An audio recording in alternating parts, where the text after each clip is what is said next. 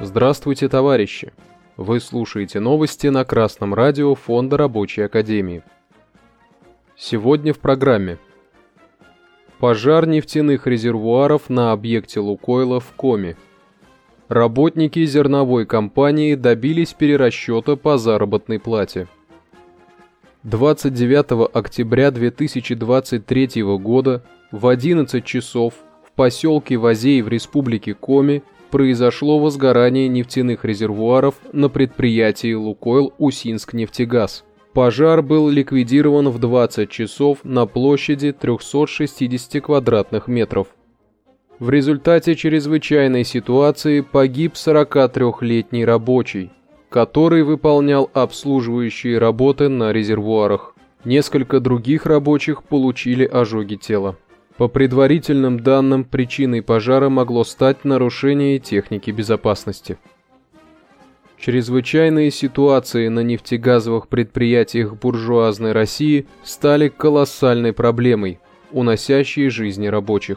Так, за 2020 год произошло 5 происшествий, за 2021 год – 7, за 2022 год – 17, за 2023 год три происшествия, и все они связаны с нарушениями техники безопасности или со сбоями в устаревшем оборудовании.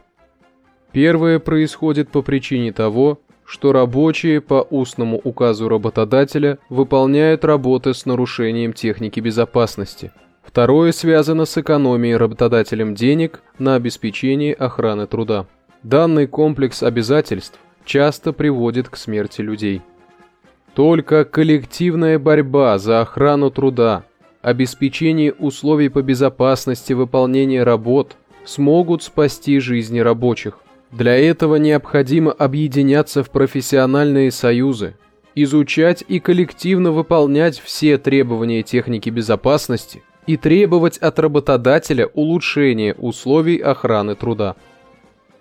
По данным информационного агентства Казенфаст, прокуратура города Татарстана после коллективного обращения работников предприятия «Поволжская зерновая компания» выявила, что работодатель действительно нарушал трудовое законодательство.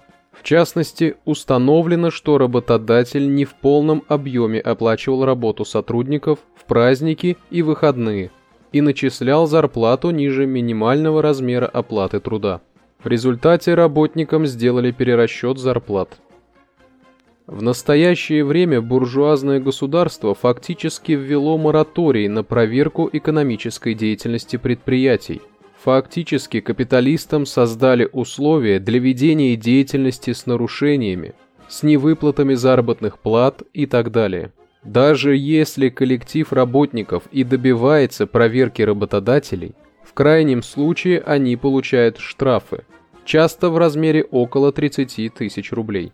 Преодолеть такое негативное явление в трудовой сфере могут только сами работники, объединенные в профсоюз и коллективно отстаивающие свои экономические интересы. Новости читал Сергей Воробьев с коммунистическим приветом из города Пензы.